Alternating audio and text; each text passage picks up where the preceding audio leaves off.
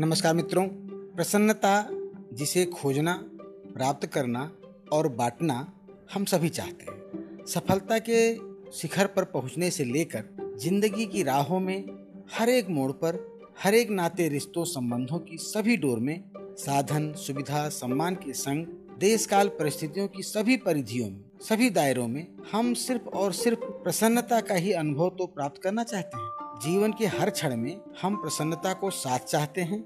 सबके लिए अपने अपने मनोभावों के अनुसार इसकी अलग अलग अनुभूति होती है। आप, हम व सभी इसको पाने की दौड़ में भागे जा रहे हैं। हमारी कल्पनाओं में, हमारी सोच में, हमारे व्यवहार में सिर्फ़ वही चीज़ें गहरा स्थान प्राप्त कर पाती हैं जिनसे हमारी प्रसन्नता जुड़ी होती है, जिनसे हमारी खुशियाँ जुड़ी होती हैं।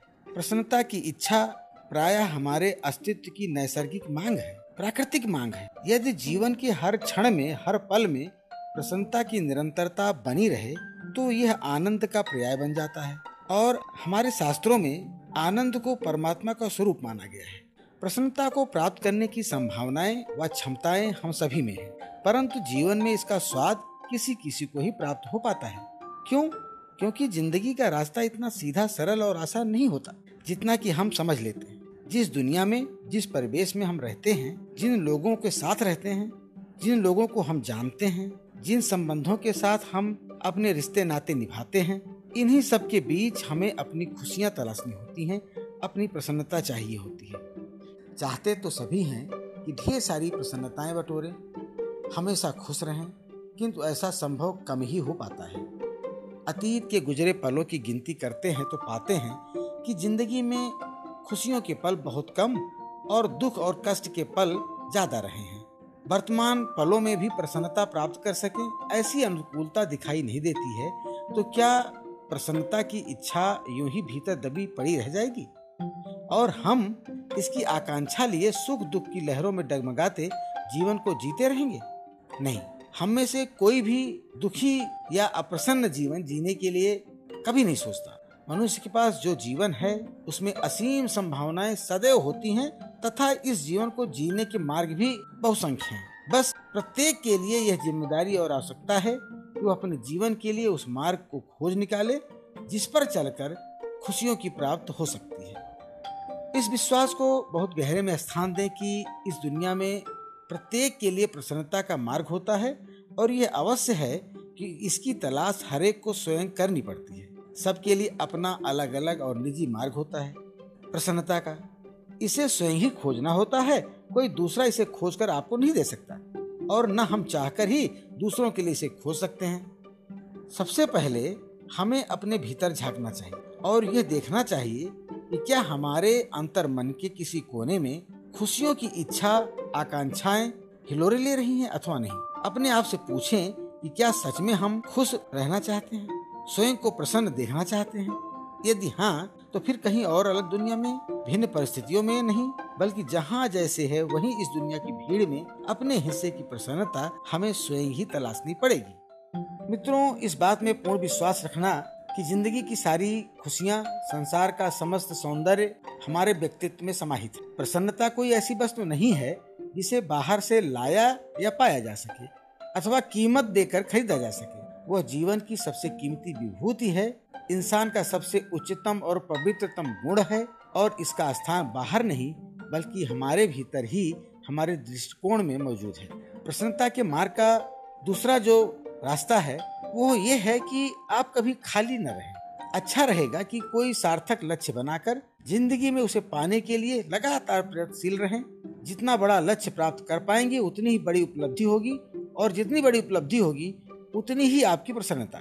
एक बात ध्यान रखने की है कि उपलब्धियों का प्रसन्नता से गहरा संबंध होता है। निठल्लेपन से कभी भी प्रसन्नता प्राप्त नहीं की जा सकती। कुछ न कुछ सार्थक, सकारात्मक अवश्य करते रहें, व्यस्त रहें, मस्त रहें और अपने पुरुषार्थी जीवन में ही अपनी प्रसन्नता की बगिया लहलाते रहें। प्रसन्नता को पाने और संभाले रखने का जो तीसरा सबसे बड़ा महत्वपूर्ण रास्ता है, वो है श्रेष्ठतम मूल्यों को, उच्चतम आदर्शों को महान व्यक्तित्व के विचारों को और सिद्धांतों को अपना सबसे बड़ा मित्र बनाया जाए।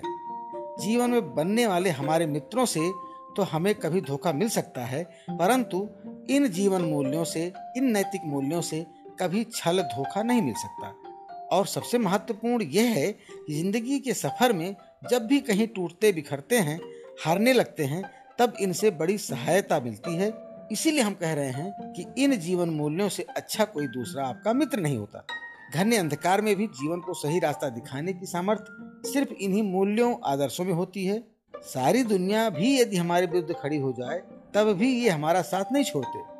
हमारे अस्तित्व में प्रसन्नता को विकसित करने के लिए परपने के लिए जिस खाद मिट्टी की आवश्यकता होती है, वह हमें इन्हीं जीवन मूल्यों और आदर्शों से प्राप्त होती है। मित्रों, जीवन में स्वानुशासित रहना, संयमित रहना जिसके द्वारा प्राप्त होने वाली प्रसन्नता को सहेजना, संभालना भी अपने आप में एक ऐसा रास्ता है जो आपको अपने जीवन को प्रसन्न रखने के लिए, अपने आप में खुशियाँ बटोरने के लिए और खुश रहने के लिए, प्रसन्न रहने के लिए एक पर्याप्त साधन है। एक प्रकार का सूत्र है और इस सूत्र को आत्मसात करने के लिए स्वयं में यह समझना ज़रूरी है कि हमें जो कुछ भी करना है, जहाँ भी पहुँचना है, जिस भी चीज़ की प्राप्ति करनी है, वह सब कुछ समय की मर्यादा से बंधा हुआ है। समय का महत्व जानने वाले, समय का संयम अपनाने वाले व्यक्ति ही प्रसन्नता की राह पर आगे बढ़ने में सफल हो पाते हैं। इसलिए सदा यह याद रखें कि समय के सार्थक उपयोग के लिए स्वयं का अनुशासन और संयम का आंतरिक अनुबंध ही कारगर उपाय है। कहा जाता है कि जो समय को बर्बाद करते हैं, समय एक दिन उन्हें ही बर्बाद कर देता है। इसलिए जीवन में समय का संयम और प्रबंधन बहुत ज़रूरी है। जीवन चर्या के कार्यों का कुछ इस तरह निर्धारण किया जाना चाहिए कि हमारे जीवन का अधिकतम भाग उद्देश्य पूर्ण कार्यों में लगे। इसके अतिरिक्त थोड़ा खाली समय बचे अथवा थोड़ा समय निकाल कर प्रकृति का सानिध्य अवश्य प्राप्त करें। नदी, पहाड़, बाग बगीचों में हरियाली के बीच जाकर कुछ समय शांत मन से बैठने तथा प्राकृतिक जीवन की गतिविधियों का अवलोकन करने से अंतर मन स्वतः ही ताजगी और प्रसन्नता से भर उठता है। मित्रों, प्रसन्नता का जो जीवन सूत्र है, वो है स्वयं से प्रेम करना। जिस ज़िंदगी की प्रसन्नता के लिए हम लालायित हैं, उस ज़िंदगी का महत्व हमें पता होना चाहिए। स्वयं से प्रेम करने वाला आसपास के परिवेश, वातावरण, अपने समुदाय और समुदाय के लोगों से भी प्रेम और सामंजस्य पूर्ण व्यवहार रख पाता है। इसके साथ ही एक सबसे बड़ी उपलब्धि स्वयं से प्रेम करने वालों को मिलती है वो है आत्मविश्वास। आत्मविश्वास का निर्माण हमारी रचनात्मकता और मौलिकता की क्षमताओं से मिलकर होता है। लेकिन अपने भीतर की रचनात्मक व मौलिक बातों को जानने, समझने का जो उपाय है, वो है स्वयं के प्रति प्रेम।